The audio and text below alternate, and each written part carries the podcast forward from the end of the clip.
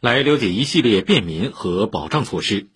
市卫健委近日已发布全市二百零一家提供核酸检测服务的名单，分布在十六个区，其中既包含各级医疗机构，也涵盖了迪安医学检验所等第三方检测单位。